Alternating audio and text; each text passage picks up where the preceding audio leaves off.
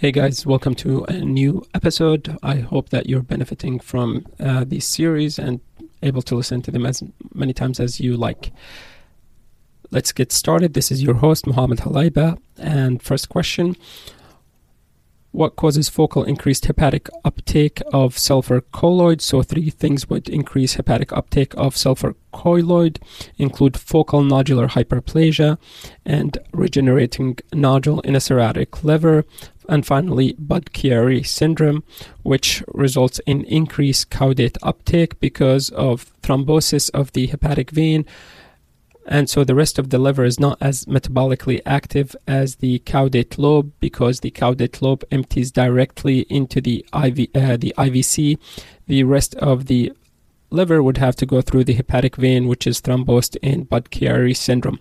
Again, increased focal hepatic uptake of sulfur colloid can be seen in focal nodular hyperplasia, regenerating nodule, and in Budd-Chiari syndrome, we see focal increased uptake in the caudate lobe. Histologic differences between male and female breast tissue. Male breast tissue do not have lobules, so because they're not exposed to progesterone. So development of lobules depend on progesterone. So males do not have lobules. What that means is males do not get lobules related pathology, including uh, fibroadenoma. Arrhythmogenic cardiomyopathy imaging feature. This diagnosis is also known as arrhythmogenic right ventricular cardiomyopathy ARVC and also known as arrhythmogenic right ventricular dysplasia ARVD all the terms are referring to right ventricle, but it does not have to be right ventricle only, commonly right ventricle, but not necessarily right ventricle. And it represents fibrofatty replacement of the right or ventricular myocyte, which causes focal contraction abnormality and possibly aneurysms. Diagnosis depends on minor and major criterias, and they include presence of right ventricular enlargement and or focal aneurysm. Previously, myocardial fat used to be a factor in this diagnosis and it is no longer part of the criteria because fat is typically can be seen in older individual. This diagnosis because of arrhythmia would require ICD placement. Again, arrhythmogenic cardiomyopathy or arrhythmogenic right ventricular cardiomyopathy or arrhythmogenic right ventricular dysplasia represent fibrofatty replacement of the ventricular myocyte, which result in contraction abnormalities and aneurysm formation. Minor and major criteria from imaging standpoint, we require right ventricular enlargement and or presence of aneurysms. Previously, they used to consider fat as part of the criteria. Fat in the myocardial muscles is no longer a criteria because it's normal seen with aging and treatment or require placement of ICD. Osteoid osteoma. This is a benign osteoblastic lesion, typically characterized by a nidus of osteoid tissue surrounded by reactive bone sclerosis. On CT scan, translating what I just said, what we see, we see a lucent area surrounding by sclerosis. So we'll see dark bone surrounding by lucent area and then this is surrounded by sclerosis. On presentation, it's a young patient, so teenager or so, presents with night pain that is relieved by aspirin. Common location include diaphysis of long bones and posterior element of the spine. Again, imaging feature, CT scan, we see a lucent nidus surrounded by sclerosis. On bone scan, we see the double density sign. Again, the double density first, we'll see uh, reactive inflammation or radiotracer uptake, surrounded by additional radiotracer uptake on the periphery due to reactive or inflammatory changes. The treatment for it is radiofrequency ablation or curettage. Again, osteoid osteoma is lucent nidus surrounded by sclerosis, so we'll have faint. Uh, it has a characteristic appearance, so I'm sure everyone is familiar with it at this point. Treatment for it is radiofrequency ablation or curettage. Okay, a brain MRI question.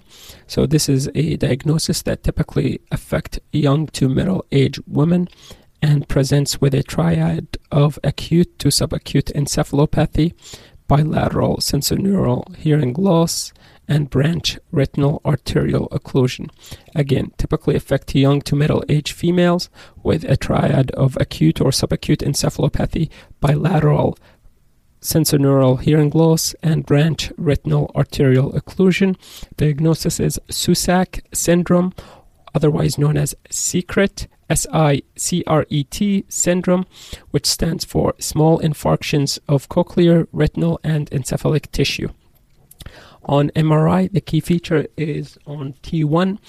On a sagittal T1, what we'll see, we'll see central lesions on the corpus callosum. So it kind of looks like uh, a mass, except a mass radiates and it's a not a nodular lesion. These are nodular or small nodules in sagittal uh, MRI of the brain, particularly on T1. We'll see T1 bright signal in the corpus callosum. We also see T2 bright signal, but the T1 characteristic is a classic. Again, Susac syndrome or SICRET syndrome, small infarction of the cochlea, retina, and encephalic tissue. Really, the name says it all. What are the two main pulse sequences? We have spin echo and gradient echo or GRE sequences. Spin echo has high signal to noise ratio. The gradient recall echo is faster sequence and preferred for rapid imaging. Again, two main sequences spin echo and gradient recall echo GRE. GRE is faster, obviously has more uh, susceptibility to artifact. Spin echo is slower and has a higher signal to noise ratio. Causes for upper lung predominant bronchiectasis cystic fibrosis, sarcoidosis, and post radiation changes. Again, upper lobe predominant bronchiectasis can be seen in cystic fibrosis, sarcoidosis, and post radiation fibrosis. Obviously, other causes, but these are the most common ones. Again, upper lobe bronchiectasis can be seen in cystic fibrosis, sarcoidosis, and post radiation fibro- fibrosis. Anatomy of the axillary view. So on the axillary x-ray of the shoulder, the coracoid is seen anteriorly.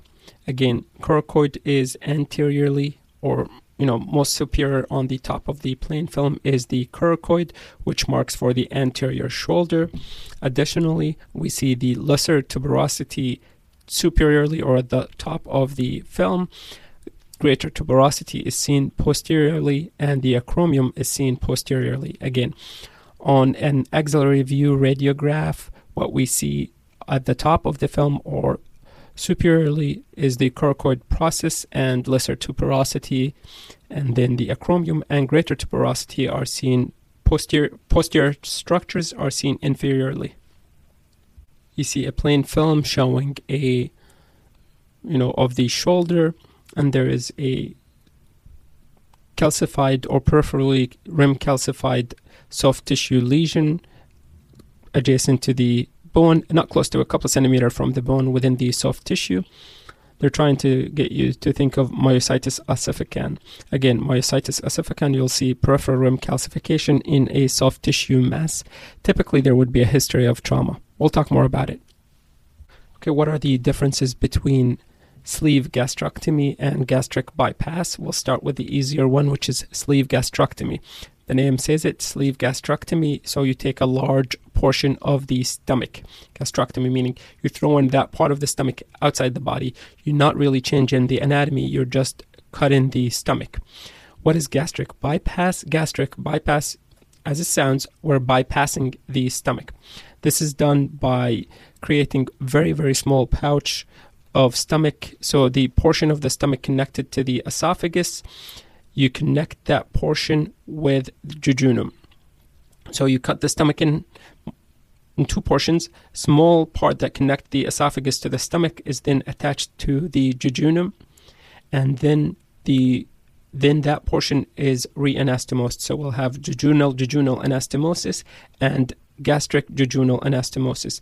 The remnant or gastric pouch, the remnant gastric pouch, remain in place, and that's how the patient will get their bile and their get their gastric uh, some of their gastric juices coming into their jejunum. So you'll have two anastomosis and gastric bypass. You'll have uh, gastric gastrojejunostomy and jejunojejunostomy. What is T1 relaxation or T1 recovery?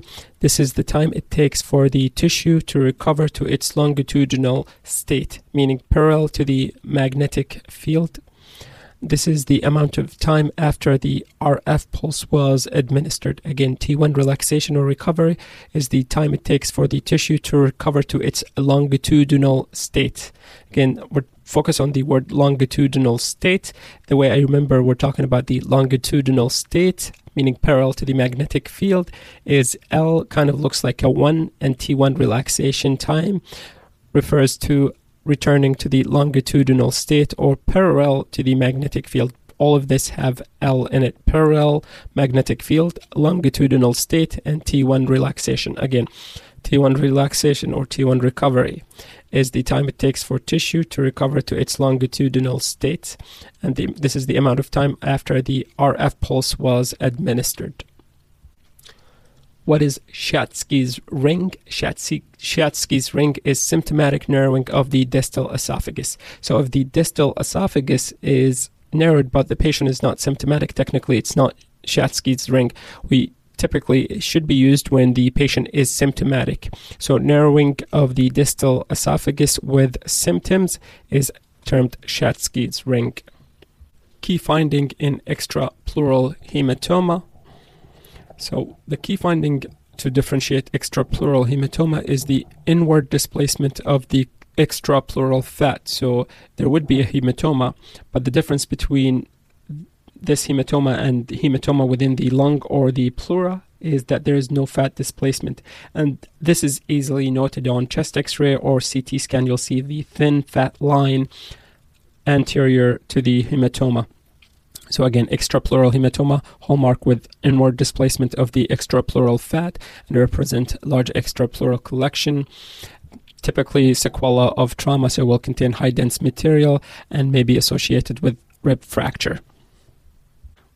Trying to get at this is not a pleural hematoma, this is extrapleural, and the key thing is that there is the extrapleural fat you're shown a transverse ultrasound of the bladder with twinkle artifact at the ureterovesical junction.